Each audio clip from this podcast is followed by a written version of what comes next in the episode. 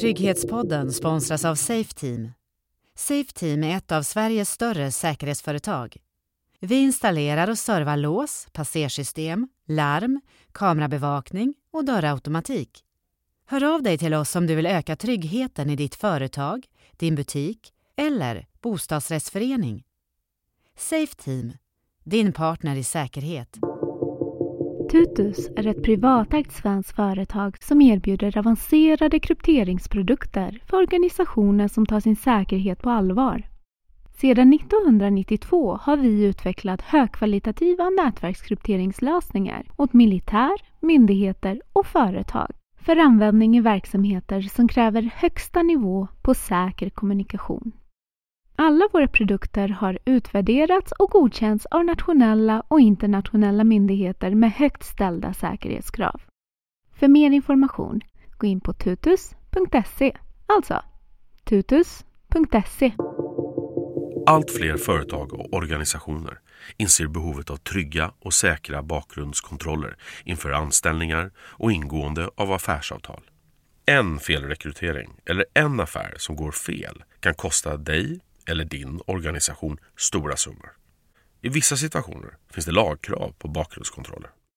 Verifiera erbjuder dig tillgång till dagsaktuella domar och andra offentliga handlingar från domstolar, myndigheter och yrkesregister.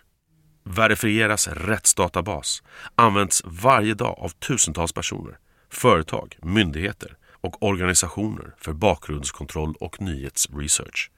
Verifiera hjälper dig hitta en lösning som skyddar din verksamhet och ger dig den information du har behov av. Besök vår hemsida på verifiera.se. Sverigepodden handlar om resmål, kultur, historia, idrott och näringsliv. Kort och gott det bästa om Sverige. Med Sverigepodden får du också följa med ut i verkligheten. Vi utbringar ett fyrfaldigt leve för Hans Majestät Konungen och den kungliga familjen. De leve! Hipp hipp! Kära nationaldagsfirare. Hör alla avsnitt av Sverigepodden och se bilder och videor på Sverigepodden.se. Hej kära lyssnare och trygghetsambassadörer. Tidigare här i Trygghetspodden har vi haft en serie som heter Yttrandefriheten och medierna. Nu fortsätter den och den här gången medverkar Sveriges kanske mest kända journalist, Janne Josefsson. Hör hans stenhårda kritik mot den svenska samhällsutvecklingen, liksom mot den svenska journalistkåren i allmänhet och public service, och då främst Sveriges Radio och SVT i synnerhet, som han menar är ängsligt och vänstervridet. Hör även om SVT-programmet Sverige möts, om islam kontra yttrandefrihet som ställdes in. Jannes syn på det och SVT-chefen som sen totalsågar honom. Vi gör inte det, vi visar inte det, men vi är transparenta med att eh, vi väljer att inte visa dem eftersom det är så känsligt. Bara det är intressant, att det är känsligt för oss som journalister att visa det som egentligen borde vara självklart igen, där det finns yttrandefrihet och demokrati och allt sånt här som vi känner i Sverige. Men eh, då stoppades det och istället fick jag göra om pandemin. Och en väldigt viktig faktor som jag aldrig kommer... Jag vill inte säga det till Janne, jag vill inte hamna i den situationen för jag tycker för mycket om honom. Det är för att jag känner att han håller inte måttet. Du lyssnar på Sveriges viktigaste podd, Trygghetspodden. Ja, nu har jag tagit färjan här från Körn och Rönning och är på väg över till Åstol där Janne Josefsson bor. Och så ska vi åka hem till honom och prata med honom om yttrandefrihet och medierna. Nu har jag kommit ut till Åstol här.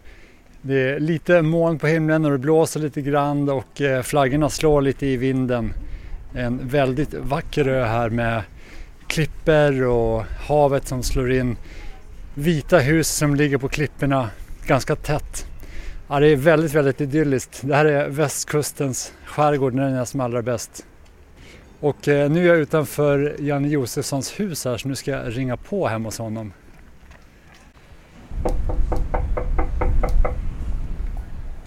Hallå?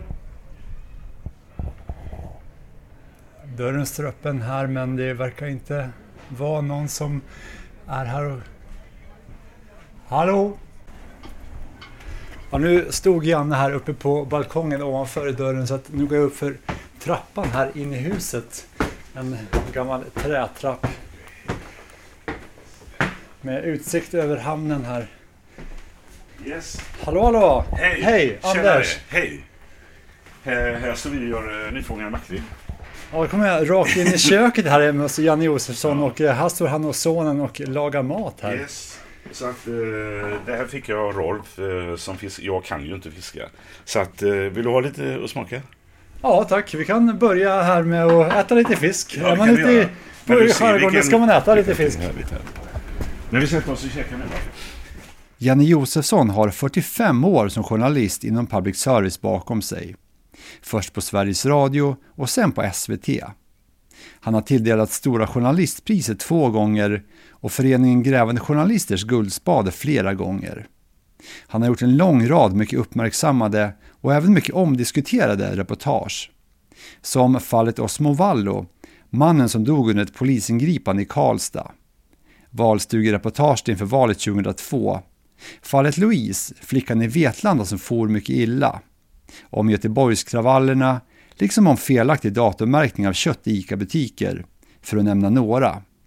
Men för drygt två år sedan gick han i pension. Eller ja, pension och pension. Han skriver kröniker i Dagens Nyheter, men det är inte det enda han gör. Jag har ju eh, skrivit en bok nu ihop med Mats Lerneby som kommer ut någon gång i höst. Och eh, jag eh, gör en del inhopp i radio ibland och sånt där. Så att jag, jag, jag har inte helt och hållet gått i pension. Jag tror jag har svårt för att göra det, att lägga av helt och hållet. Det är liksom, eftersom det har varit så stor del av mitt liv.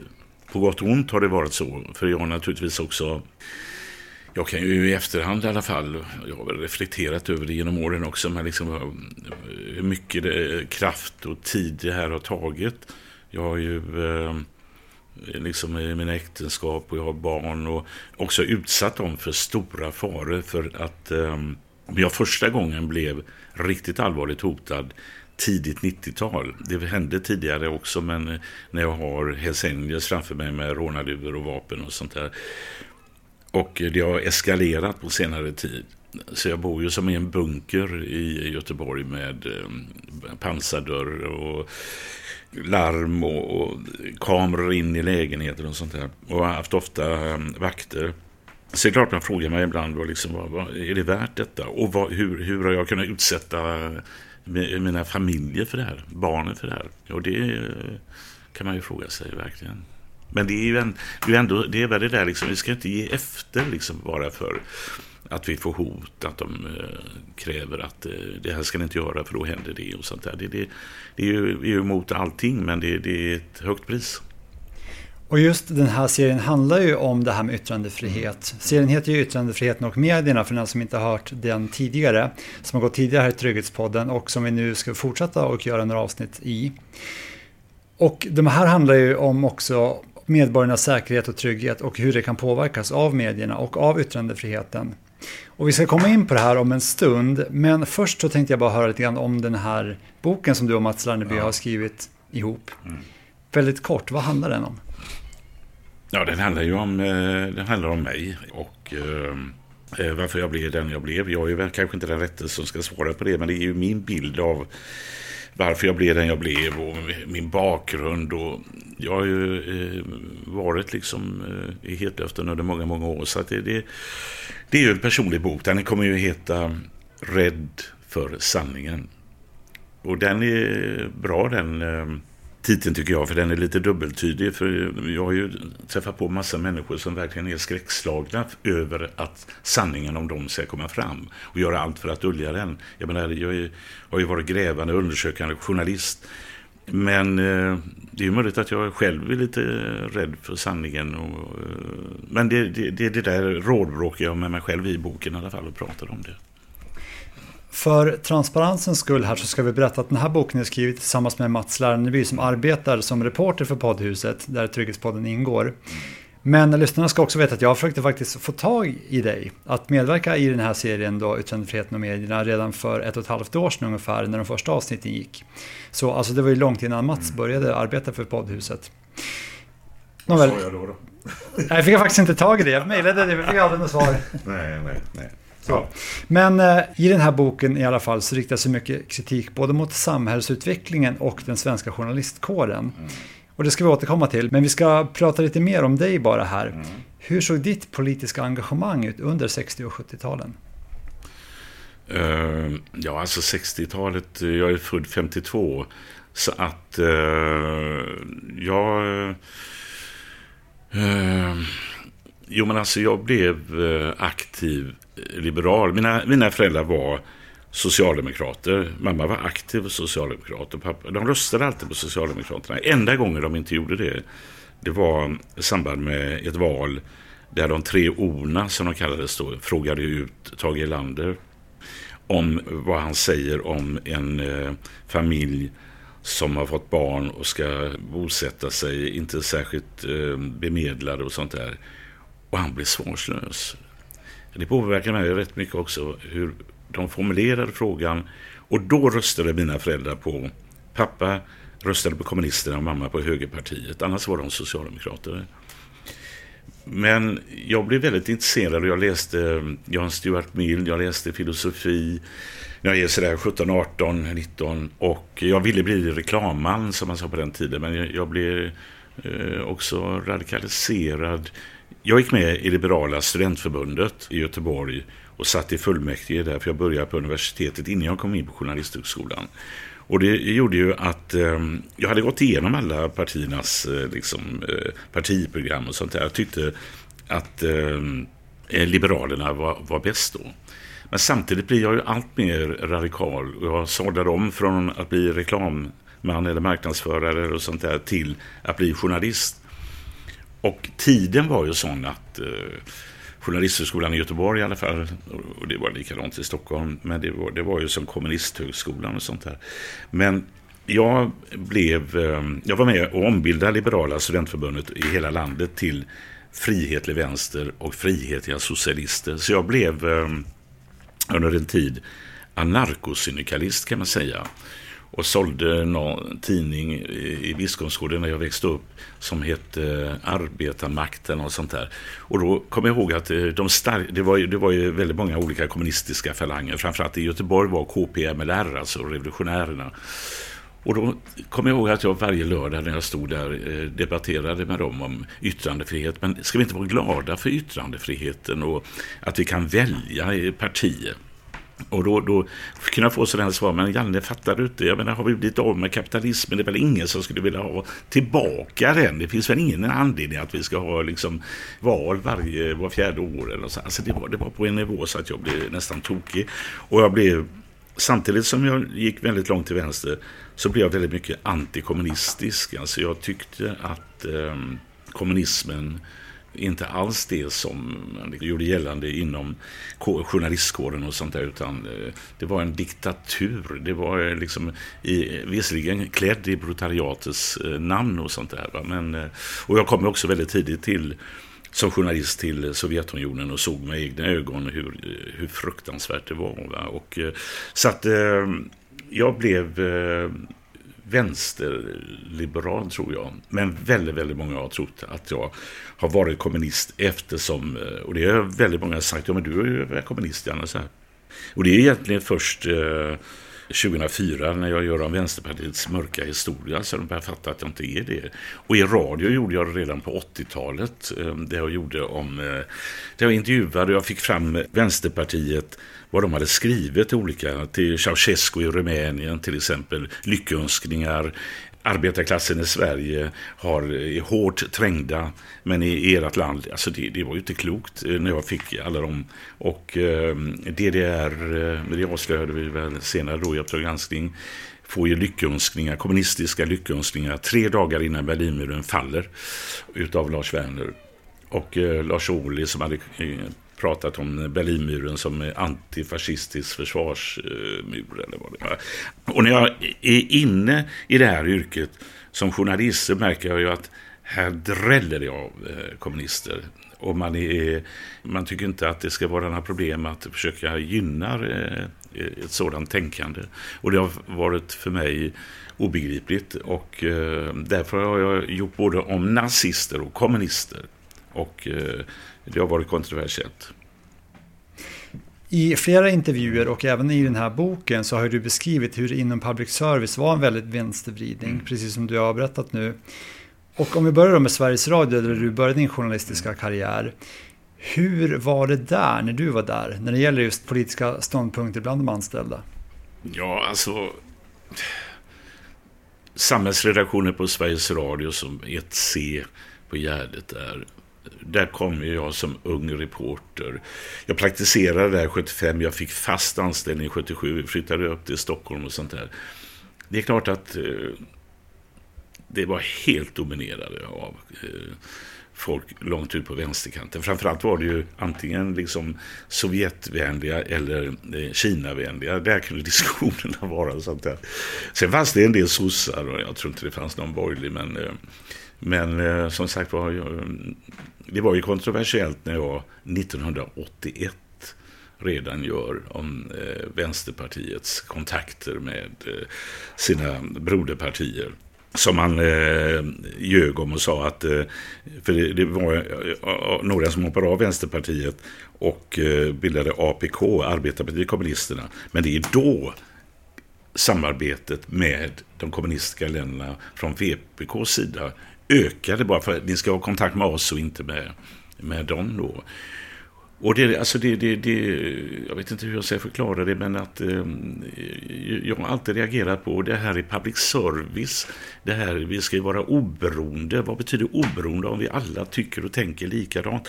Och min erfarenhet är, och då har jag alltså jobbat sen i stort sett, jag är 45 år inom public service, radio och tv. Det är att man har stått antingen liksom miljöpartister eller vänsterpartister. Det har, det har dominerats av det. Det är min erfarenhet. Det finns undersökningar som också visar det. Men min, det bygger på vad jag har sett och hört. Hur stämningen har varit. Om och man har kunnat höra när jag har velat göra någonting som eh, är kontroversiellt då eh, bland dem. Det vill säga kanske bidragsfusk eller något sånt där hur man till och med tog eh, ut pensioner från sina redan eh, döda eh, mammor i utlandet i Serbien eller vad det var sånt här. Att liksom varför ska vi göra det?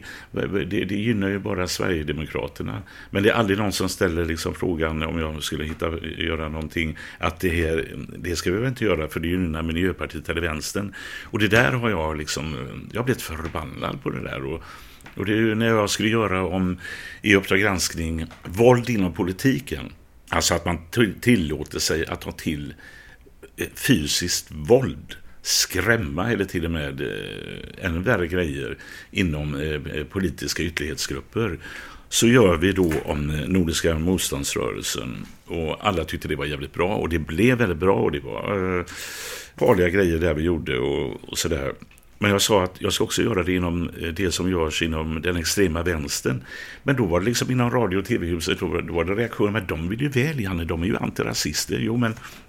Och sen när vi kan se hur de la ut AFA och Revolutionära fronten och sånt där, till och med på Youtube. Och ingen journalist har visat det när de gör så kallade hembesök. Och vi tar då reda på vem är det de har gjort hembesök hos? Vad har den människan gjort som fått dem att... Och de hade till och med filmat själva. De går in med... Eh, slår sönder hela lägenheten. Och ett exempel var i Allingsås där eh, man ansåg att det var en högerextrem kille som bodde. Och det eh, var han kanske. Va? Det var han säkert, men hur högerextrem han var det, det är jag inte helt klar över. Men eh, i vilket fall som helst så bestämmer man sig att gå in med yxa i ytterdörren och så gasa in någon gas genom eh, eh en, eh, han slår sönder en ruta. Där låg en liten flicka som var sex år och hennes mormor. Och eh, han de var ute efter satt och kollade tv. Alltså det är ju, eh, varför har vi blundat för det? Varför är det ingen som har gjort det? Och hur kan vi bli kritiserade över att vi, vi gör det? Alltså det gör mig eh, riktigt, riktigt förbannad om klimatet inom, eh, i det fallet SVT och Sveriges Radio och sånt där. Va? Och eh, eh, även om han är långt ut på högerkanten ska vi kunna ta till den typen av metoder utan att några journalister ens skriver om det. Det är helt sanslöst. Och det är min erfarenhet av, av eh, tillståndet inom public service och Sveriges Radio och Sveriges Television. För att vara journalist innebär ju att göra val. Så vad man ska rapportera om, vilken vinkel det man rapporterar om ska ha, vilka personer man ska intervjua och så vidare. Vilken påverkan på samhället skulle du säga att journalisternas politiska ståndpunkter inom public service, där Sveriges Radio, SVT och Utbildningsradion ingår, har haft i sin samhällsbevakning? Mm. Jo, men det är klart att det är en otrolig eh, makt public service eh, har haft och ska ha. Men därför är det så viktigt att slå vakt om ett fritt tänkande, oberoendet. Och det där, och det, jag har ju suttit eh, eh, när man har haft eh, föreläsningar från vissa som har analyserat det här. Och då har de till och med sagt att och de delar in i olika grupper och vilka har förtroende för det och sånt där. Att, och då kommer mitt namn upp där att jag ändå kan ha varit eh, i någon mån garanten för att något annat kommer upp som de eh, tycker det är riktigt att eh, granska som ingen annan gör. Då, va? Jag menar, det, är sådana här exempel som eh, afghanska barn som kommer, eh, hur gamla är de och sånt där. Och eh, vi bestämmer oss för att eh, göra det och, och, åka till Kabul och ta reda på. Och en, ett exempel, övrig media bara skriver, trots att de, det kan vara inom Migrationsverket, sekretess så vet man att i migrationsdomstolen kan man få ut det. Och då är det till exempel ett exempel som vi gjorde om en kille som man bara gjorde till att um, det var synd om honom. Men han hade elva olika identiteter i Europa och hans ålder liksom kunde variera mellan, eh, ja det var jättemycket och sånt där. Och vi tog reda på vad som hände de som åkte tillbaka. Och bland annat är jag uppe i Stockholm och intervjuade eh, Fateme, tror jag hon hette, som hade demonstrationer på Norra Bantorget för ensamkommande eh, afghanska ungdomar. Killar var det ju i regel. Och hon hade flera gånger, jag hörde henne vi spelade in henne, hon säga att de sänds till döden.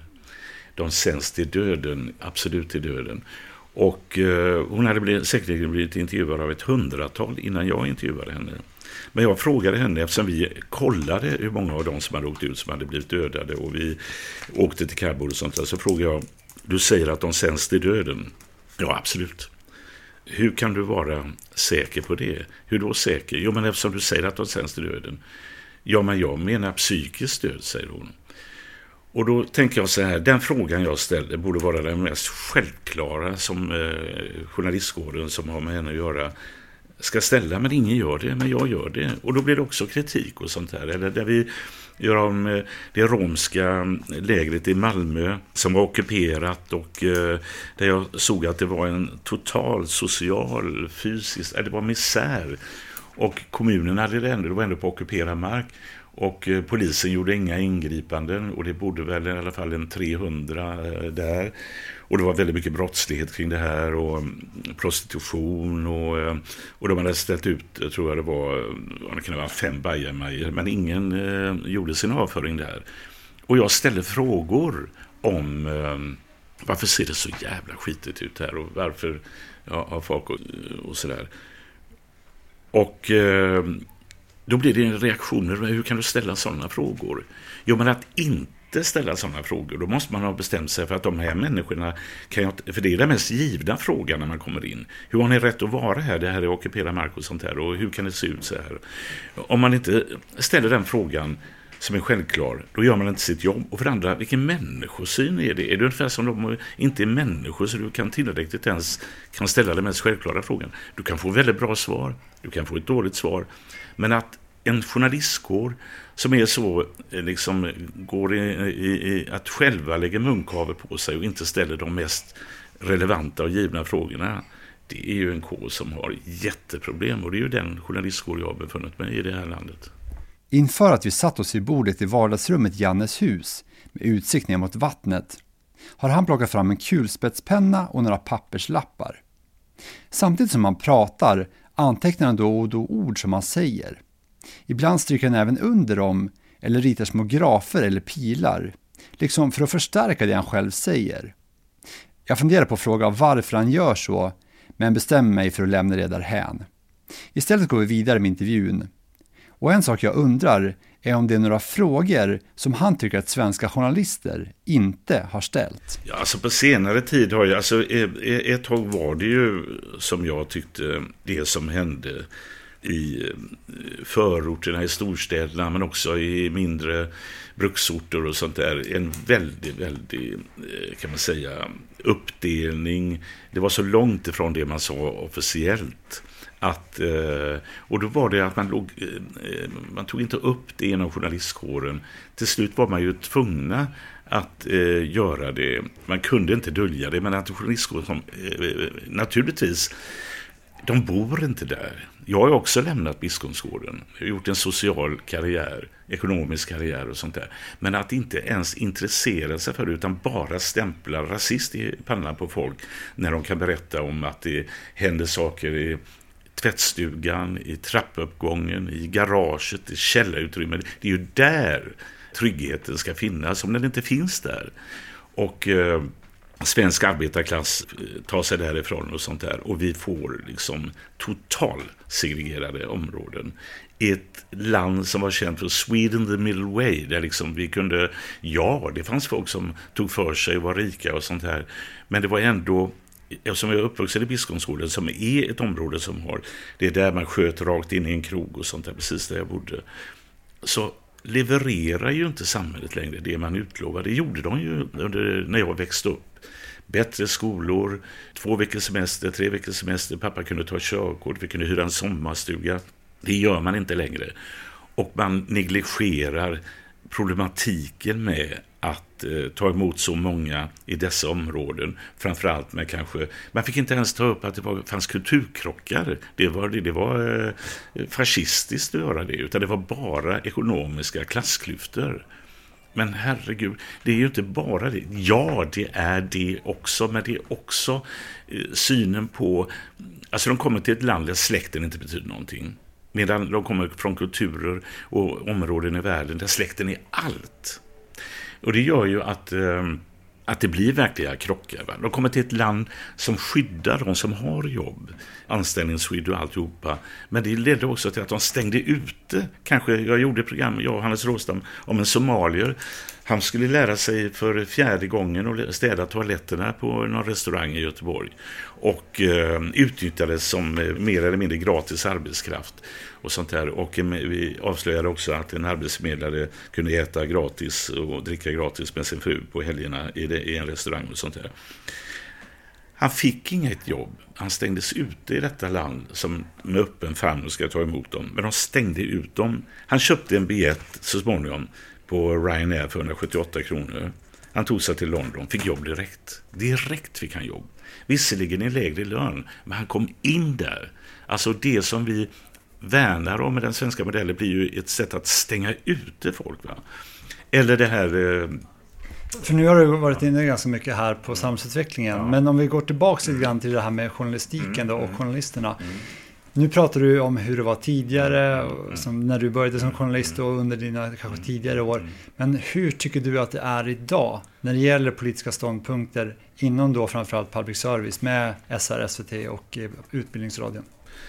Ja, men det finns en rädsla, absolut. Jag eh, kommer ta upp i boken eh, några exempel. Ett exempel där ett program ställdes in, som enligt min uppfattning, på grund av att man inte riktigt vågade ta upp det. Och, eh, För det här tas ju upp i boken som mm. jag har fått läsa då, som nyss har kommit ut. Och eh, då beskrivs ju också hur det här programmet stoppas. Vad var det det här programmet skulle handla om för någonting?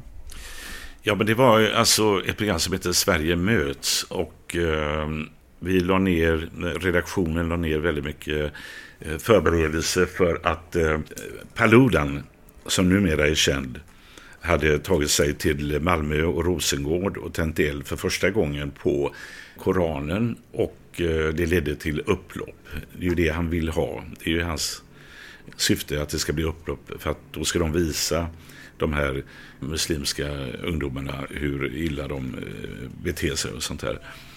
Och jag tyckte att det var värt att göra ett direktsänt debattprogram och vi kunde se imamer i Malmö men även i Stockholm som tyckte att man skulle förbjuda koranbränning. Och det är den här tydliga konflikten mellan ett västerländskt synsätt mot liksom det här att man, man... Alltså det är ju det, vi har rätt att sätta eld på Koranen. Det är en del av yttrandefriheten, vad man än tycker om det så att säga. Va?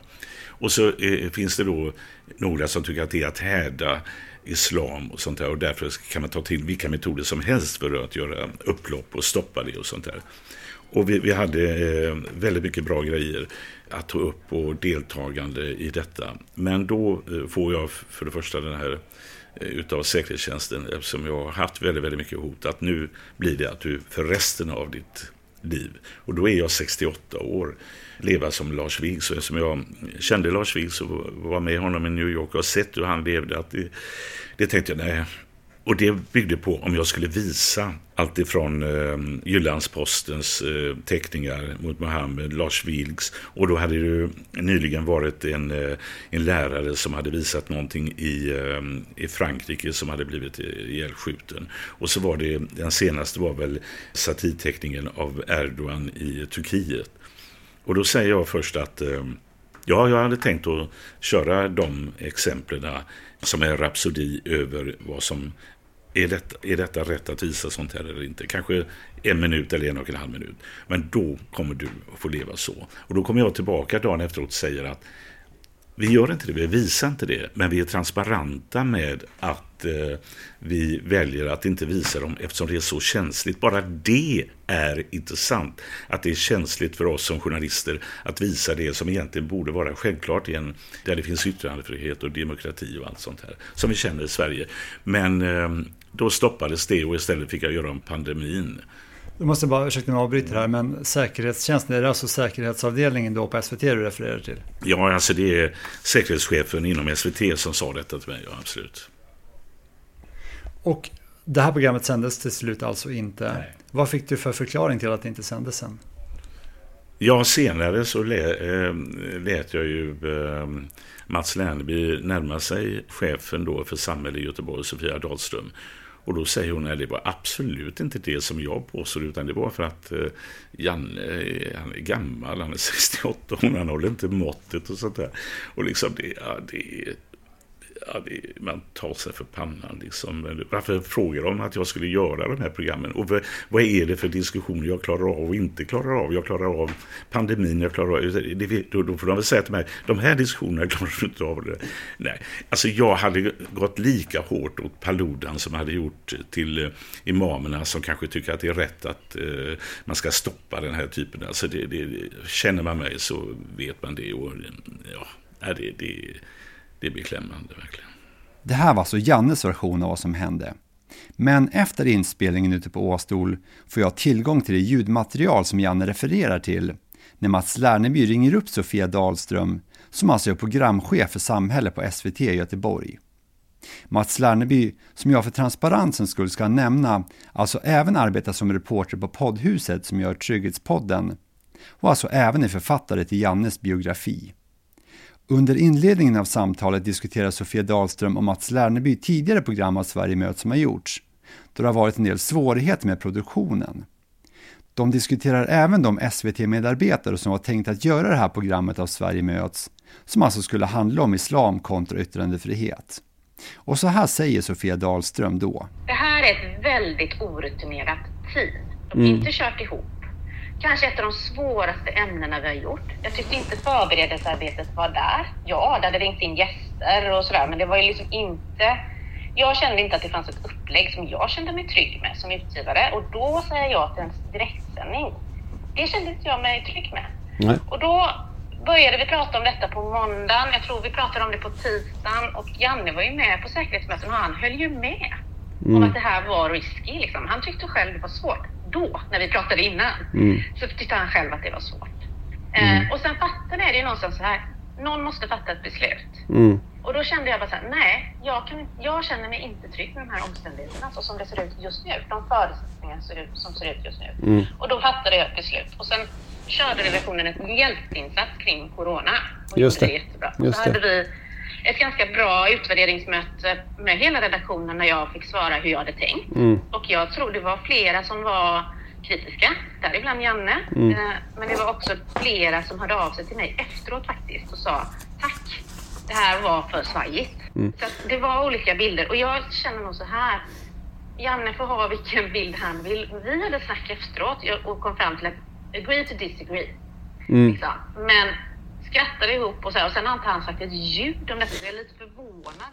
Lite senare under deras samtal kommer Sofia Dahlström in på produktionen och på Janne. Men det här är en fråga som Janne brinner för jättemycket. Den oh, ja. diskuteras ju också med jämna mellanrum. Skulle den göras i Sverige möter direktsändning under de förutsättningarna som var? Då var det mitt beslut att fatta, ska mm. vi göra det nu? Och då tyckte inte jag, nej men det, vi har inte alla pusselbitarna på plats. Jag kan inte se att det här kommer bli ett bra program. Nej. Och en väldigt viktig faktor som jag aldrig kommer, jag vill inte säga det till Janne, jag vill inte hamna i den situationen för jag tycker för mycket om honom. Det är för att jag känner, han håller inte måttet. Nej, jag menar, jag, menar, jag hör dig. Jag inte den här direktsändningen. Jag litar inte på det. Och det känns, det är klart att inte jag sa det till honom då. Ja, jag hör dig. Eh, vad heter det, rent, alltså om man säger jag har ju även pratat med, med folk som var med då, så där bara för att mm. få liksom olika bilder va. Och eh, det du säger liksom ligger också i, i, i, linje här lite, men, men det som nästan alla säger, att det var att det fanns ett att det hänvisades till säkerheten för att det var glasrutor på bottenvåningen och att det fanns en mm. redaktion. Jag kan ju inte gå ut och säga till redaktionen, jag, en av de bärande argumenten är för att vi har en ny redaktör och Jenny Josefsson jag tror lite inte att han kan köra det. Nej, jag förstår. Det kan jag ju aldrig säga Mats i liksom ett redaktionellt sammanhang. Det skulle ju vara helt fruktansvärt. Ja, jag fattar. Jag fattar. Jag fattar. Jag fattar. Men eh. det jag, vill, det jag vill säga bara är igen, det sa jag då tror jag på utvärderingen också, så här, går det att göra Sverigemöte som det här? Ja, det går. Ja, det går. Om, man gör, om det är bättre förberett, om vi har andra förutsättningar. Jag skulle kunna göra det vi skulle kunna kört det igår. Mm. Sverige möts igår. Mm. Går det att mm. göra mötet om det här? Absolut. Vi gjorde ju möte med anledning av Lars Vilks död med han Uwe, vad ni vet. Ja, just det. Just det. Går det att göra ett Uppdrag granskning som tar upp de här frågorna? Absolut. Men gick det att sända en direktsändning så som det var förberett, så som det såg ut på bordet som jag hade att ta ställning till den veckan? Nej, det var för så hit. Sofia Dahlström och Janne Josefsson har alltså helt olika bilder av det här. Och utifrån är det svårt att veta var sanningen ligger. Oavsett vilket är det en intressant fråga vad SVT väljer att ta upp när det gäller frågor kring yttrandefriheten. Och det här är säkerligen något som Trygghetspodden kommer att ta upp med SVT framöver. Så utifrån den bilden som Janne har kring det som hände, vad tänker då han om yttrandefriheten och medierna som den här serien Trygghetspodden ju handlar om. Ja, men det finns en rädsla bland journalisterna och det finns en chef för samhälle som hon heter väl Helena Olsson, som hon heter, som eh, jag har granskat när hon jobbade på Sveriges Radio när hon eh, det gjordes ett program där man eh, i stort sett förnekade att det fanns IS-rekryterade i svenska förorter. Och vid något tillfälle när jag var på Pressklubben i Stockholm de mot min gamla chef eh, Mikael Olsson som heter väl Mikael Al-Safani nu eller något sånt där. Han har eh, väl konverterat till islam och sådär. Och där sitter jävligt många chefer inom SVT och det var fullsatt eh, debatt på Pressklubben i Stockholm.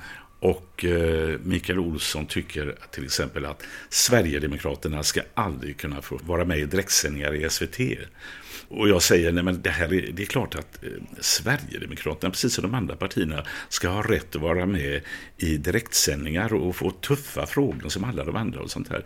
Och jag liksom tar mig för pannan och sånt där. Och så går jag ner och, och sätter mig bland de här SVT-cheferna och sitter där, Helena Olsson då, min chef, och frågar vad tyckte du? Och då hade det folk kommit fram till mig, fan vad bra Janne, du, du liksom verkligen kämpar för yttrandefriheten, det, det hedrar dig och det, Mikael Olsson säger ju galet och sådär.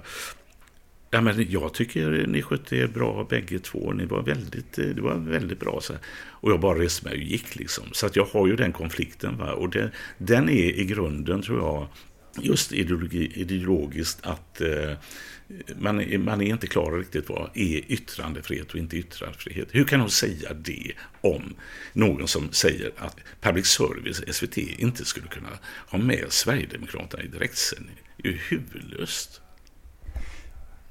Men utifrån din bild då av public service och hur journalisterna där agerar. Mm. Vad tänker du? Är det här baserat på politiska ståndpunkter som du var inne på tidigare? Det här med att det finns en vänstervridning. Mm. Eller är det, du var inne på rädsla också? Mm. Eller är det någonting annat?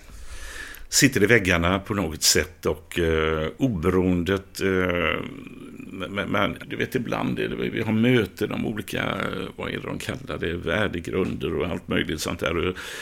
Eh, och, jag har ju sett exempel på eh, i dokumentärer där man inte, alltså det är ansvarig utgivare, det, det är uppe nu några dokumentärer som är ifrågasatta utav, eh, som, du, som du vet, men det, man, man, man, tar det inte riktigt på allvar den här kritiken och den är, eh, ja. ja.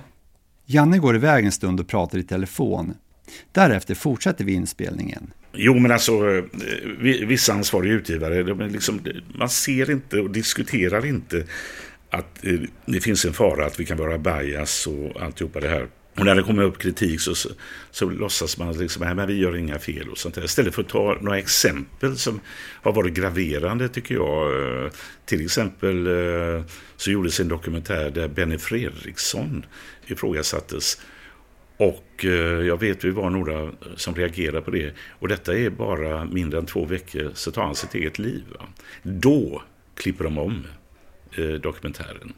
Och det här var då alltså chefen på Kulturhuset under metoo-rörelsen? Ja, ja, just det. Och, man, eh, och vi, när vi såg den så tänkte vi det här är, alltså hur det är klippt och sånt där. Men man klipper om den när han, efter att han har tagit sitt liv då skulle man ju, hur kunde vi göra så här? Vad är det som får oss att, att eh, redigera fram filmen på det sättet att vi misskrediterar honom? Det kan till och med ha haft betydelse för hans eh, att ta sitt liv, men inga diskussioner. Däremot kommer man ner och diskuterar olika värdegrunder och fram och tillbaka. Och, liksom, och jag har rest mig några gånger eh, när det var någon chef där jag sa jag är ledsen och har suttit en halvtimme och lyssnat. Jag begriper ingenting. Och då sa, jag vet att hon sa någonting, det gör inte jag heller. Och det är liksom, det, ja jag, jag, ehm, jag, ehm, jag, jag älskar ju public service. Hela mitt liv har ju det varit jätteviktigt eh, ända sedan jag växte upp. Det betyder mycket för mina föräldrar och det har betytt väldigt mycket eftersom jag har jobbat där.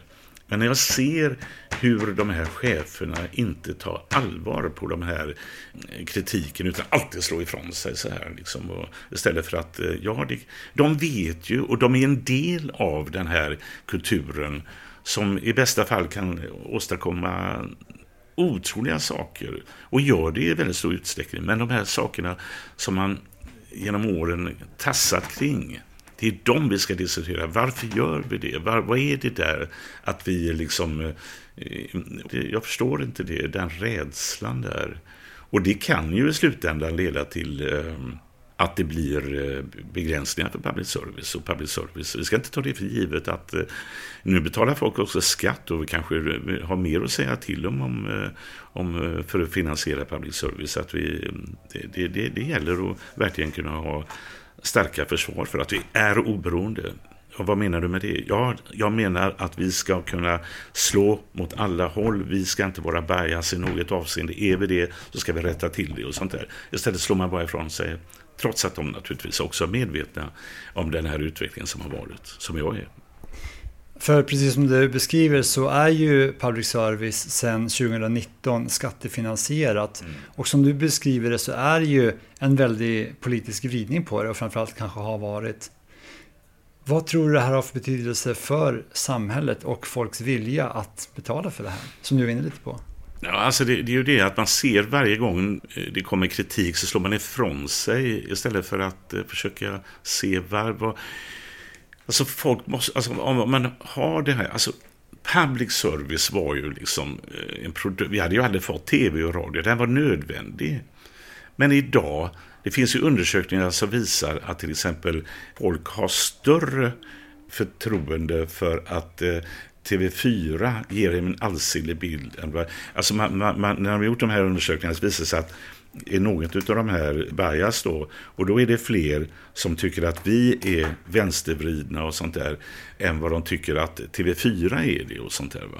Och de, de har inte samma kritik att TV4 skulle vara högervridigt. Och nu en kommersiell tv-station som bygger på finansiering av, av eh, reklam och sånt där om de uppfattas som bättre på detta än vad vi är som i, i, i grunden för att vi finns ska vara oberoende och slå åt alla håll, då har vi ett problem. Och, och, men där har man skygglapparna på sig. Man, jag, jag har pratat med Jan Elin om de här grejerna och sånt där. De, de tar inte till sig det. Va? Och, eh, som är programchef på SVT, som ja. tidigare varit chefredaktör på Aftonbladet. Har debatterat mot honom också i Aktuellt när eh, det var att de, eh, det var nya tider om de skulle få vara på mässan, om de skulle vara, få vara med i, eh, i, en, i en intervju och massa sådana grejer. Och jag, jag, tycker han, han har nog större inflytande över SVT än vad vi kanske tror, många, och framförallt utomstående. Och jag tycker han är, eh, var verkligen värd att klandras då. Det ligger på Youtube när jag eh, fightas med honom där. Och då, ja, jag tyckte det var allvarligt så som han såg på det. För att som det låter nu så är det nästan att alla inom public service inte vågar lyfta frågor, är politiskt kanske vridna.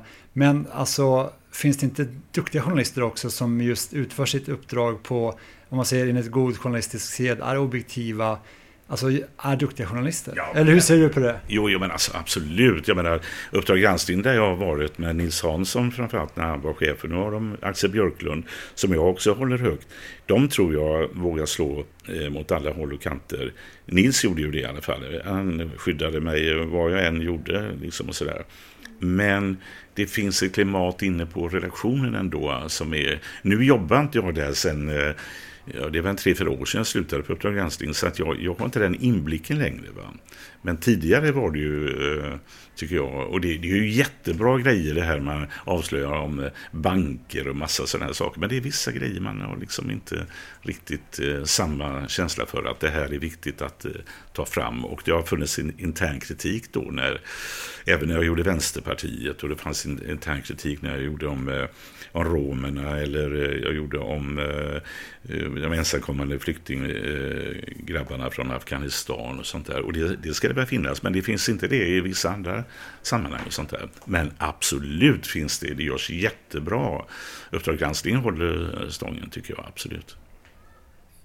Hur tror du att politiker och andra makthavare i Sverige då påverkas av mediernas rapportering och då i synnerhet public service?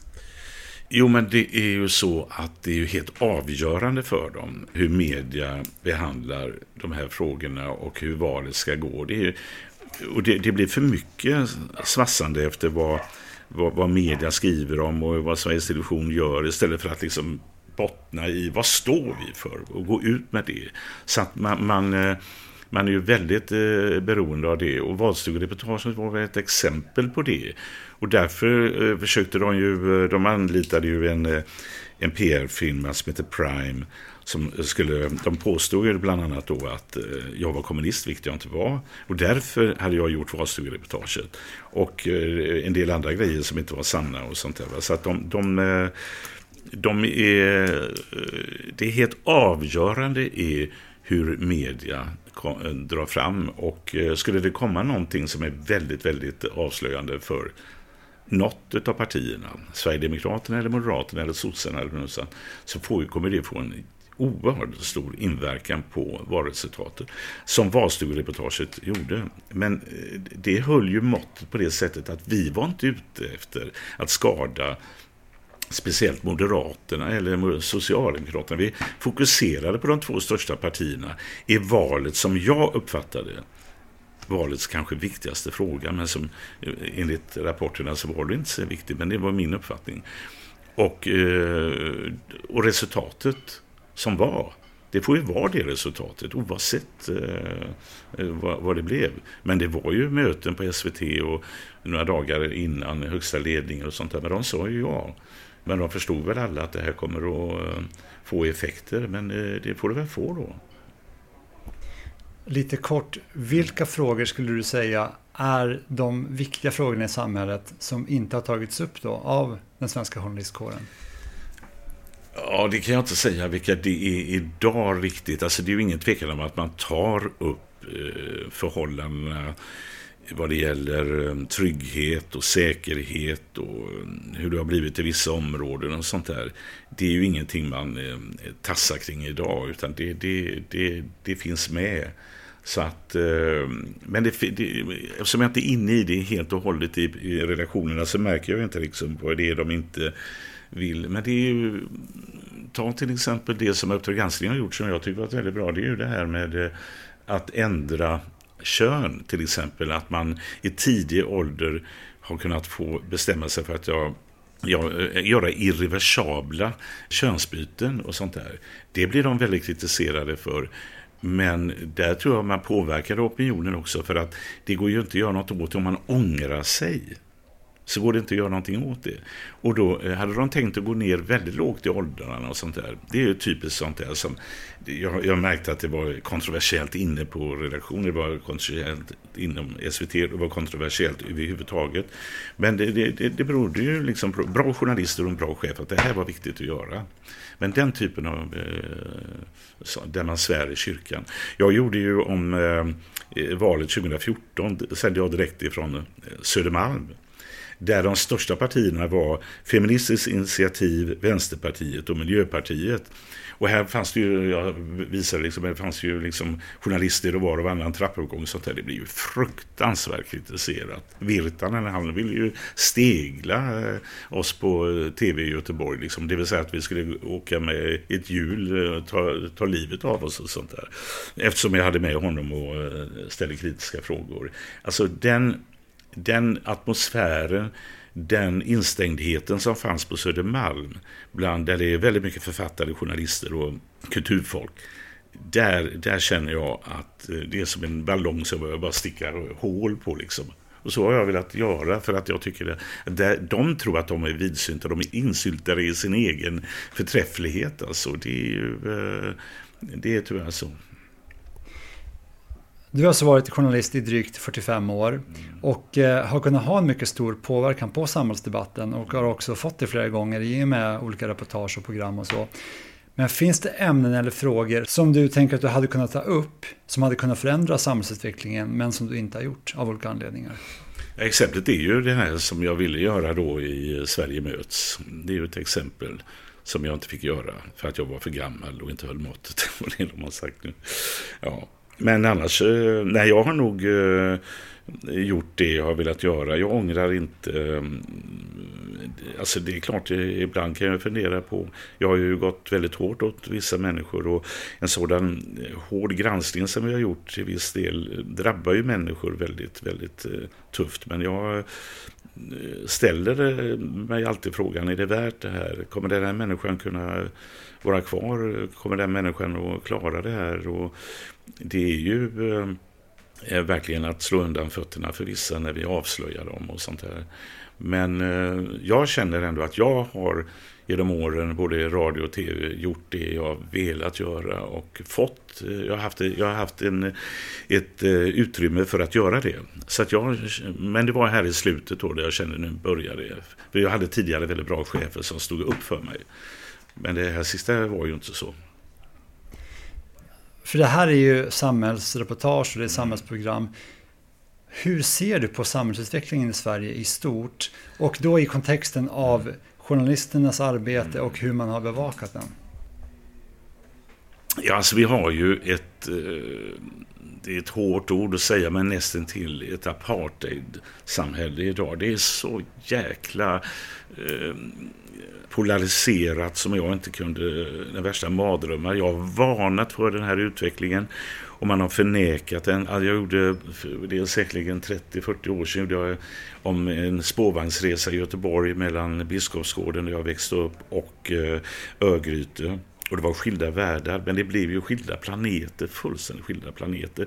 Å ena sidan är förorterna ofta unga killar som är kriminella, som har sagt upp samhällskontraktet. De är inte med, utan de har egna lagar och alltihopa sånt där. Men på andra sidan är det också människor som eh, liksom bor i fina villor och det undrar jag dem absolut. Sätter barnen i särskilda skolor och så trollar de bort skatten så de säger också upp samhällskontrakten. Det fanns en tid där jag växte upp, där det var liksom en, en ett, man, man tog varandra i hand och sa okej, okay, ni får tjäna pengar, ni får vara rika och så här.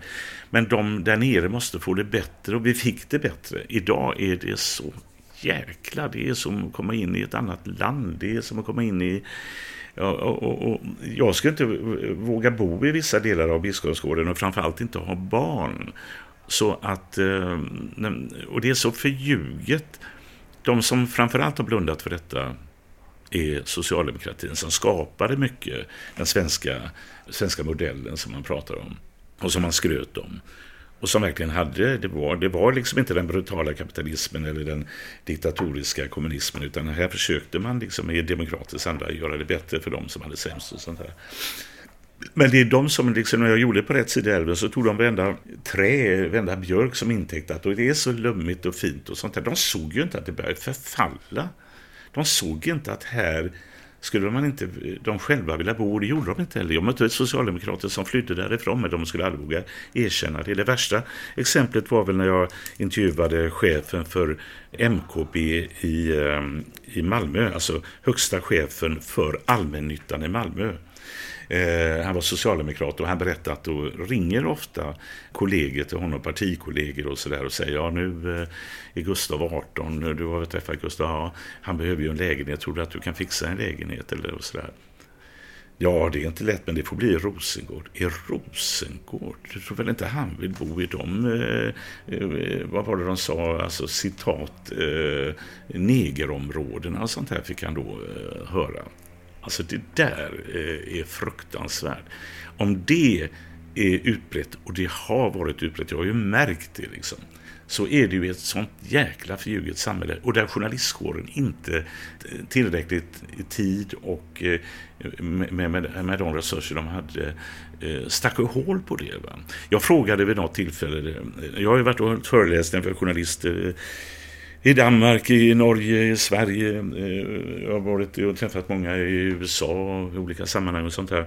Så vid något tillfälle på Grävande Journalisters eh, möte, jag tror det var i Växjö för ett antal år sedan, så frågade jag bara så här, är det någon av er som tycker att det har kommit för många flyktingar? Och då var det väl drygt tre, det var jag och Robban, Aschberg som var framme då. Ingen räcker upp handen. Ingen. Och då säger jag så här, antingen är det ju så att eh, ni kanske har en annan inställning eller, eh, men vågar inte räcka upp handen. Eller så har ni en inställning att det eh, kommer absolut inte för många. Det kanske beror på att ni inte bor i områden där det kommer sånt där. Men om, om 300 journalister, ingen räcker upp handen då har vi, vi har en utmaning, vi har ett problem. För det, så är det ju inte bland folk i allmänhet. Och då, eh, förstår du? Och, och, det där tycker jag är intressant. För att jag tror inte det stämmer riktigt, men det är så man ska prata i de här leden. Va? Och eh, istället för att ha sett hur under ett antal decennier här nu det har blivit ett, eh, ja jag säger faktiskt som i stort sett ett, ett apartheidsamhälle. Och då gäller det För det här ett apartheidsamhälle, det är ju ett väldigt hårt ord, men samtidigt ser ju förmodligen de flesta att det finns stora klyftor i mm. Sverige. Och eh, Trygghetspodden har ju använt ett begrepp som kallas för dualsamhälle. Ni vet till exempel har varit gjort reportage i Brasilien och Sydafrika där det är mm. väldigt stora samhällsklyftor. Mm. Och det är också oerhört hög brottslighet vilket mm. påverkar tryggheten för många medborgare vilket framgår i de här serierna. Mm. Men nu beskriver du den här problematiken i Sverige och mm. din bild låter ju ganska mörk av samhällsutvecklingen. Alltså hur tror du det kommer att gå? Vad kommer att hända i Sverige? Ja, jag tycker det är svårt. Jag tycker man ser... Eh, jag kan inte se... Man kan naturligtvis stoppa, förhindra, göra det något bättre en kort tid, men jag ser ju inte riktigt hur man ska få bukt med det idag utan att man eh, tummar på eh, rättssäkerhet och sånt där. Det finns ju exempel i Danmark som jag har lite svårt för. Och det, är inte, det är naturligtvis inte bara att gå in och säga att nu ska det vara så här. Alltså det, det, framförallt är det Tjejerna klarar sig i regel bättre. Va? Men ta det här exemplet då eh, när jag berättade om Femmans spårvagn och Biskopsgården. Jag ringde ju rektorn där för några år sedan, det var inte så länge sedan, så frågade jag bara hur många elever har du nu på Sjumilaskolan? Som jag hade varit, gjort program om tidigare. Och jag har drygt 500. Hur många av dem har svenska som modersmål eller pratar svenska på rasten och sånt där? Säga en, två, tre tror jag, kanske fyra, men det är ju inte en, det är ju inte en, en procent, utan det är somaliska, arabiska och sånt där. Och det där är ju, om man då säger att ja, vi försvarar ett mångkulturellt samhälle, det är ju inte mångkulturellt då, va? när eh, alla de andra har, har stuckit därifrån och de är kvar och sånt där. Så ska man börja bussa barnen, vilket man försökte, funkar inte heller riktigt. För det, det är inte, och det var likadant i, USA på 60-talet, det var inte alltid att de svarta barnen tyckte att det var jättebra att de bussades in i villa, vita områden och sånt där. Och hur ska man göra med eh, skolorna? Alltså det, det, det, det, har gått så långt att det kan vara nästan irreversibelt det vi har skapat här nu. Och eh, det skjuts ju mer här än... Eh, ja, det är en av de länder i Europa där det skjuts mest. Det är ju helt otroligt eh, chockartat egentligen om man inte försökt, har sett och om man har blundat vad det är som han, för det, det, här hade man nästan kunnat förutsäga. Och jag har ju gjort väldigt mycket reportage om, eh, om olika eh, grupperingar i, i de här områdena. Det är Botkyrka, det är Rosengård, det är Bergsjön, det är Biskopsgården och allt sånt här. Och jag, jag kan inte se att jag idag Eh, kan säga, men nu, nu har de verkligen satsat på någonting eh, som gör att det här kommer försvinna. Nej, det är och nu, nu pratar ju de etablerade partierna ungefär så som Sverigedemokraterna pratade om för kanske 5-6 år sedan. Och då kallade de det för fascism och nazism. Och, och nu säger man det. Och, och, och, bara en sån här grej som man...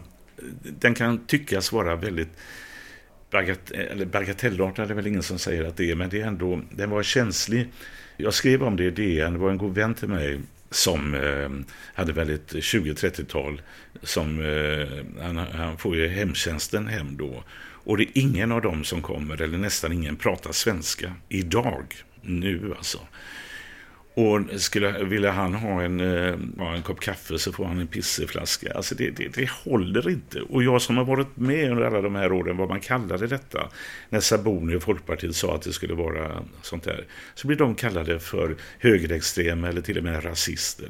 Men nu pratar alla om att nu ska vi göra detta. Men hur har man kunnat behandla invandrarna på det här sättet som bara det, det som arbetsmarknadens åtgärder har det varit.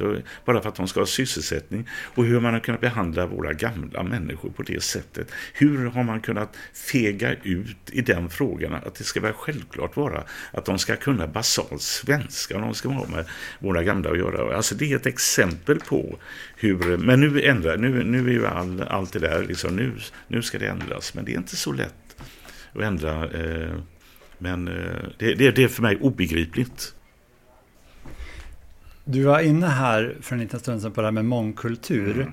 Och eh, både i den här boken som har kommit ut nu och mm. i ditt sommarprogram 2017 mm. så lyfter du fram att du är för mångkultur. Hur skulle du beskriva, vad är mångkultur? Nej men alltså jag är ju inte för att eh, man ska segregera eller eh, apartheid eller att man eh, absolut inte. Jag, jag menar att eh, jag är för det mångkulturella. Alltså vi kommer aldrig ifrån det. Det är inte ens önskvärt och det är inte möjligt. Om man så skulle elektrifiera Medelhavet så skulle det ändå försöka komma människor hit och sånt där. Men det måste ske där man Eh, liksom, jag har läst artiklar på DNs kultursida att eh, till och med mer, svenska medborgarskapet är fascistiskt mer eller mindre. Det är ju helt tokerier. Alltså skulle vi bara skapa ett enkulturellt, eh, då, då, skulle vi ta till åtgärder som skulle vara odemokratiska. Det ställer inte jag upp på. Där, Men däremot, så, däremot, så, måste vi ha en eh, diskussion om, vi kan inte bara säga det här, öppna era hjärtan här nu. Eh, jag, som Reinfeldt sa, liksom att eh, jag har flugit över Sverige, jag ser det finns jätteområden, det finns gott om plats. Alltså det är på en sån naiv nivå att man undrar eh, hur, hur man, har man har alla hästar hemma nästan när man säger något sånt. Och han säger nu också i en stor intervju att eh, nej, han tycker inte att det så, eh, har blivit några eh, negativa effekter med allvarlig segregation och sånt där. Det, det, det är för mig obegripligt. Men, men vad är mångkultur? Vad mångkultur är, det är väl att jag tror inte vi kommer tillbaka. Alltså den svenska kulturen, vad var det? den vi hade tidigare, jo den var ju behaglig på många sätt men den hade ju också problem naturligtvis. Men om vi, om vi ändå ska tillåta människor, alltså jag har ju vänt mig mot det här, ingen människa är är illegal. Ingen människa har något val. Det har ju varit regeringsrepresentanter som står på Götaplatsen och jag liksom tagit mig för pannan. Alltså, innebär det att alla ska vi ta emot alla? Liksom? Men det är ju så man har snackat inom journalistkåren och jag har pratat med andra journalister när vi har suttit och ätit lunch. Men alla, vi kan inte ta emot alla. Det är, jo, men alla har rätt och kan alla, men, ja. Men du svarar inte på frågan, vad är mångkultur för Nej, men, jag, men Mångkultur för mig är väl att eh, avgörande är hur en människa beter sig, inte hudfärg eller var den kommer ifrån. Men vi måste kunna samarbeta, vi måste kunna liksom förlita oss på varandra i någon bemärkelse. Och man kan inte liksom samarbeta med folk som tycker att det är skitsamma om man betalar skatt eller skit samma om man skjuter någon. Eller, lagarna inte, det, det är släkten som handlar om det. Då får man ta, man måste ta fighten för vad vi menar med demokrati och de svenska lagarna ska gälla för alla. För det här med mångkultur är ju någonting som är ganska omdebatterat, det här uttrycket. Ja. Och eh, kulturer är ju också ett väldigt brett mm. område. Och det finns väldigt många olika länder och väldigt många olika kulturer. Om man tar till exempel kvinnlig omskärelse, eller kvinnlig könsstympning som det också kallas för. Är du för det? Nej. Eller att eh, unga flickor gifts bort eller inte får leva sina liv som de själva vill. Är du för det? Nej, det är klart jag inte är. Men det betyder ju inte att jag... Eh, då, då, alltså, eh, det, För det här är ju kulturella inslag som finns ja, i folks länder där de har kommit till Sverige. Då får man göra, jag har ju program om sånt. Eh, en läkare, han förlorar ju jobbet. Vi avslöjade hur han skar upp eh, småkillar på köksbordet i Rosengård och sånt där. Va? Och jag kliver rakt in, in i sjukhuset. Han jobbade på Mölndals sjukhus och intervjuar honom och alltihopa det här. Det är klart att vi inte ska acceptera det eller att man eh, kastar ner unga tjejer från balkonger. Absolut inte. Men vi kan ju inte komma till, det är klart vi kan, vi kan ju rensa ut, skulle vi, skulle vi rensa ut alla som inte har en hel svensk kulturell bakgrund, det vore ju fascism. Eh, men det ska råda de svenska lagarna, det ska råda den svenska demokratin, det vi bestämmer i riksdagen ska gälla. Alla. Och det, det måste alla finna sig i. Jag kan inte säga så här, men jag kommer från eh, ett land där eh, släkten är allt och sånt här. Och så kom, det, är ju det som är problemet. De kommer till ett land där släkten inte betyder någonting. Och de kommer från länder där släkten är allt. Va? Det är ju där det krockar. Och då måste vi förklara att här är oberoendet att det är inte släkten. Och då, då, blir det sådana här grejer. Någonting som är, eh, jag tror det är nödvändigt och de gör ju det och det är bra på många sätt.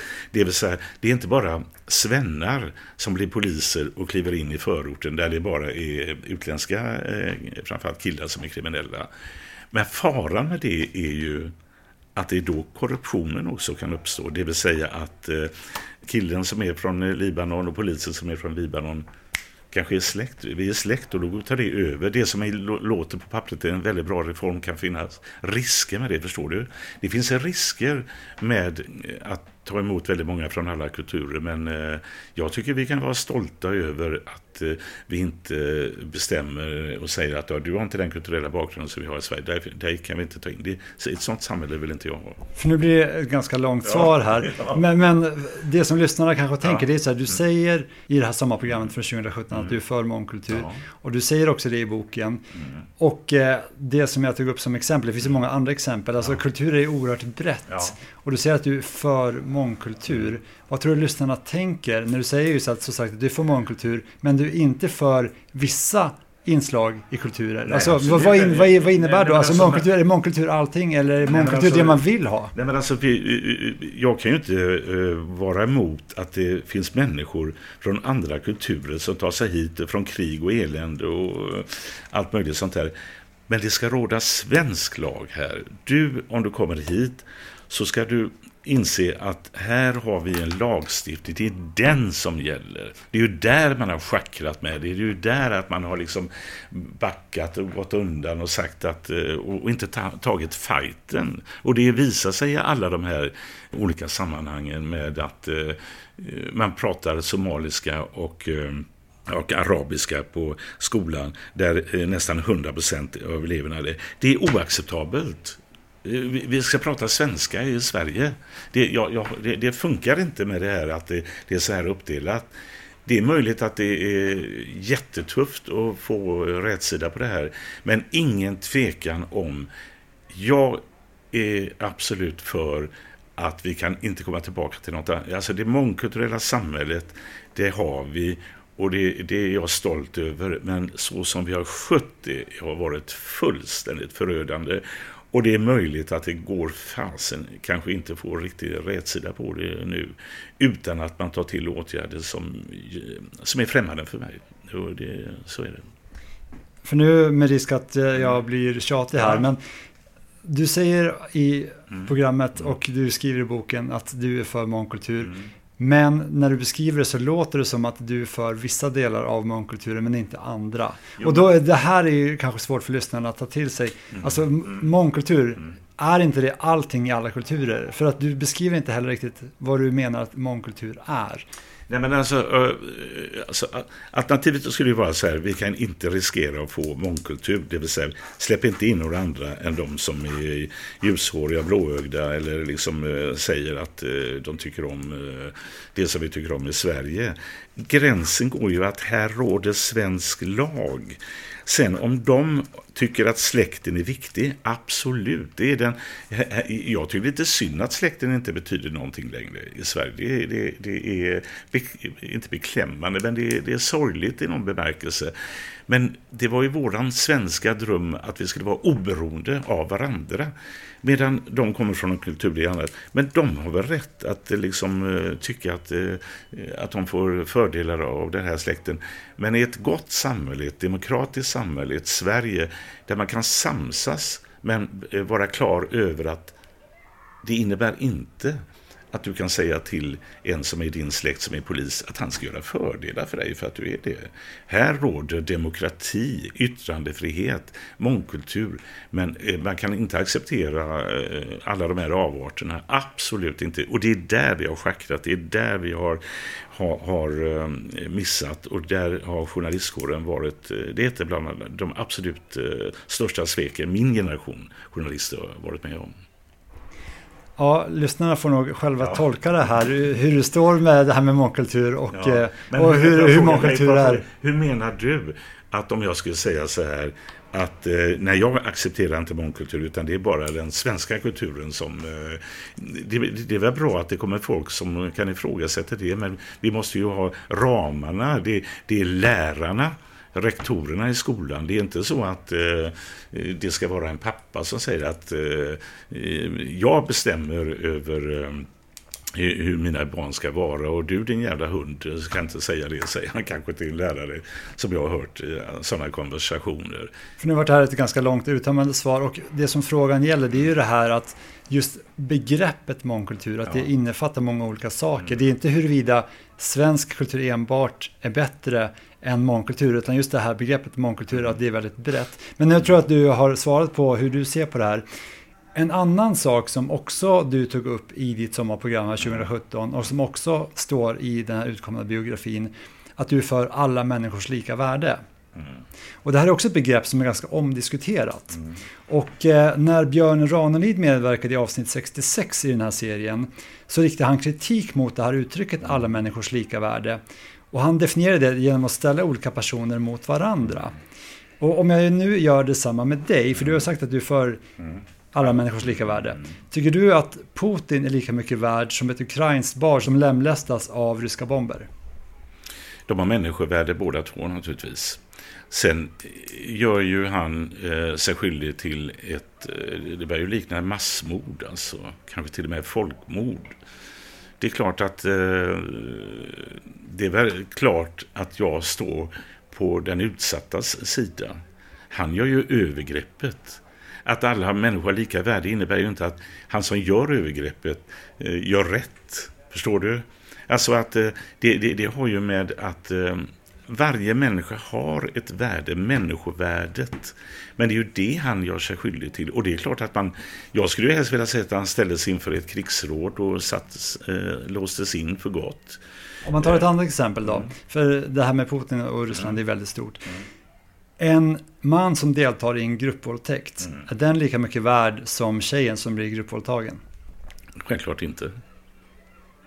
Han, han har ett värde som människa, men han gör ju sig skyldig till ett övergrepp. Och det ska ju, jag menar, jag har gjort program om pedofiler, men jag vill inte att de ska, man ska ha livet av dem eller att man ska peka ut dem med namn och bild ute på stan som vissa gör och sånt där. Det då, då är det väl någon som hugger ner dem eh, så småningom. Det är ju ett fruktansvärda brott. Men... För lyssnarna kanske har lite svårt att förstå mm. nu att mm.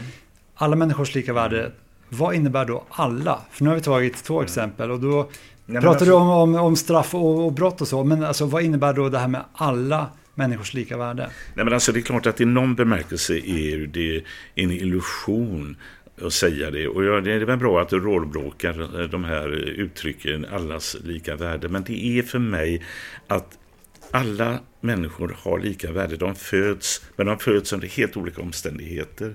Och det är klart att vissa har ju mera värde. De har mera grejer och de har mera materiella tillgångar och allt möjligt sånt där och har mer att säga till om och alltihopa. Men grunden är ju att människovärdet är att ja, här har du en, eh, Kurt Larsson som är pedofil och här har du en liten flicka som är lite utsatt. Hon har människovärde, han har människovärde. Men han ska naturligtvis sitta i fängelse för det brottet han eh, begår. För det visar också att han, eh, eh, du får visa att du gör rätt för dig för det här människovärdet du har då. Och vi bestämmer oss i ett rättssamhälle att det ska vara en rättegång, du ska ha advokat och vi ska kunna bevisa att du har gjort detta det står inte i, i konflikt med alla människors eh, lika värde att, eh, att man har ett rättssamhälle där den som ska sitta i fängelse till exempel har rätt till en advokat och det ska vara rättegång. För annars eh, då, då, då får vi ju eh, djungelns lag, det vill säga då ska jag som kanske råkar ut för att eh, min son eller dotter har råkat ut, jag skulle ju för fan vilja mörda den jäveln. Och det hade jag väl kanske gjort, men då får jag ta mitt eh, straff i ett rättssamhälle. Så om jag förstår det rätt, alla människor har ett människovärde som är lika, men man kan utföra gärningar och det ska rättsskipningen ta hand om. Absolut.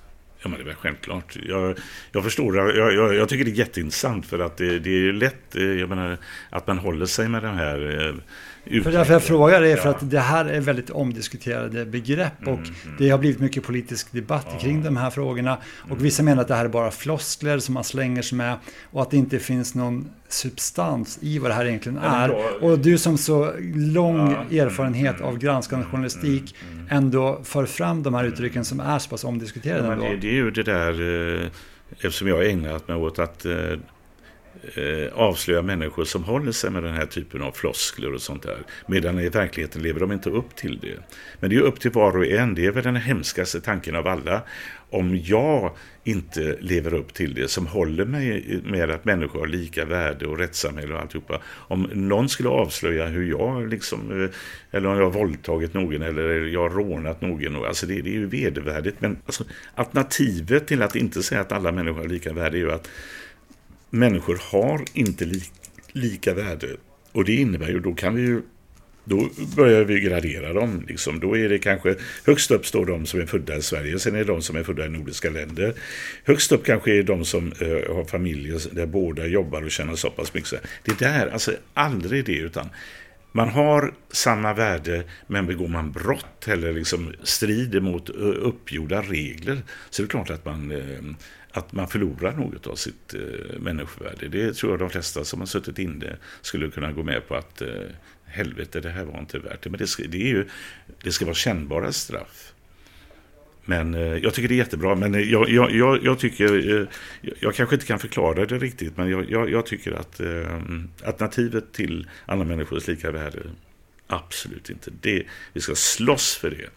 Och det är ju därför eh, jag eh, gör de här programmen och det är därför jag hatar de här eh, som eh, låtsas vara något annat än vad de är och de är så jävla fina i kanten och så. Alltså jag kan ju se de här då inom kulturvänstern som jag vet flera stycken på ett privat plan är, beter sig som jävla svin. Det tycker jag är det värsta som finns liksom de som utger sig, alla lika värde och vi ska ta hit, eh, öppna våran famn, öppna våra hjärtan och sånt där. Och, och så ser jag att de skulle aldrig vilja bo i en trappuppgång där det är några somalier som är i tvättstugan där nere. Och så, aldrig. Eller, och det, det, det, jag, jag tycker det är vedervärdigt. Och därför är jag, jag gör det jag gör. Men jag, jag liksom säljer inte ut den här uppfattningen, även om du eh, naturligtvis eh, reflektera över den på ett filosofiskt sätt. För den som har lyssnat på hela programmet här nu kunde ju höra att i början så berättade du att du under din ungdom gick från liberal till att vara väldigt vänster. Och de här uttrycken då, mångkultur och alla människors lika värde, blir ofta av den kanske politiska motståndarsidan beskyllt för att vara vänsteruttryck, att det är vänsterfloskler. Och om man då har följt med i det här programmet och först hört din politiska ståndpunkt då i din tidiga bana, kanske som journalist då, när du pluggar och så. Och sen att du fortfarande har de här uttrycken. Vad tror du att lyssnarna tänker kring dig och din journalistiska bana? De får tänka vad de vill. Jag har varit eh, liksom eh, liberal och eh, vänsterradikal, men jag var, alltså, kommuni- det, det, jag gillar ju det här människors lika värde, jag gillar jämlikhet. Eh, men eh, jag var ju i Sovjetunionen, jag såg ju med egna ögon det. Det var ju, det var ju, det var ju så hierarkiskt så det var inte klokt. Det var ju det jag avslöjade och då så kritiserade de mig liksom att eh, jag gynnar borgerliga intressen. Jag är journalist, vilka jävla intressen. Jag gynnar genom att berätta sanningen. Det är, det är livsfarligt att schackra med det där, va? tycker jag. Och, men om folk då står och säger att de är på, alltid på den rätta sidan och tycker alltid likadant och som man, man känner att eh, sådana är de inte i verkligheten. Avslöja det istället. Men jag kan ju inte gå med på att eh, vi ska istället liksom eh, säga att nej, människor har inte alla lika värde. Jag kan gå med på det. Det kan vi ju se att de inte har.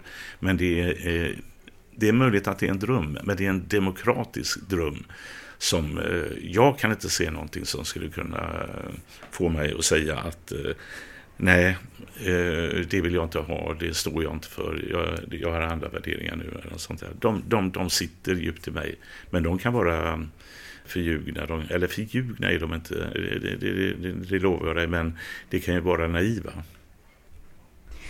Vi ska avsluta med en annan fråga.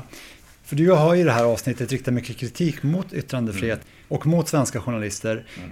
Vad anser då du behöver göras för att vi i Sverige ska få en så välfungerande yttrandefrihet och en så bra medierapportering som möjligt?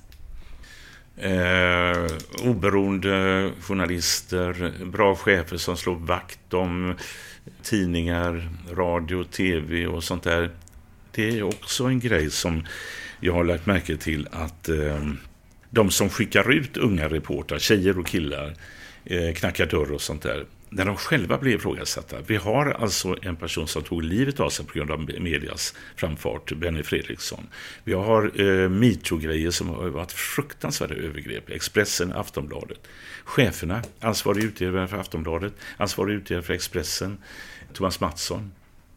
De ställer inte upp eh, på några frågor. De som eh, eh, slänger ut unga reportrar och knackar dörr eh, till höger och vänster. Utan då hittade han på någonting som han snodde från polisens vokabulär. Att eh, nej, jag kan inte under pågående publicering uttala mig. Ungefär som jag kan inte under, under pågående polisutredning uttala sig. Och det han lyckades med. Vad säger det? Jo, det säger fega chefer. Och journalistkår som accepterar det till och med. Att, varför går de inte hem och knackar dörr till Thomas eh, Mattsson och eh, de här andra ansvariga? Det, det, där gräver vi vår egen grav. Så är det mer mod bland svenska journalister? Är det det du efterfrågar? Ja, mer oberoende, mer mod, mer transparens och alltså, alltså det, jag gillar när det finns folk från olika håll och kanter. Det, det, faran är att vi blir för ensidiga. Jag hade ju som jobbarkompis Jocke Lamotte eh, och jag har varit lite grann, eh, lite grann mentor åt honom. Det har också kritiserat honom när han blev klickjournalist eller vad man kallar det. Där jag tycker att han har gått för långt ibland och så.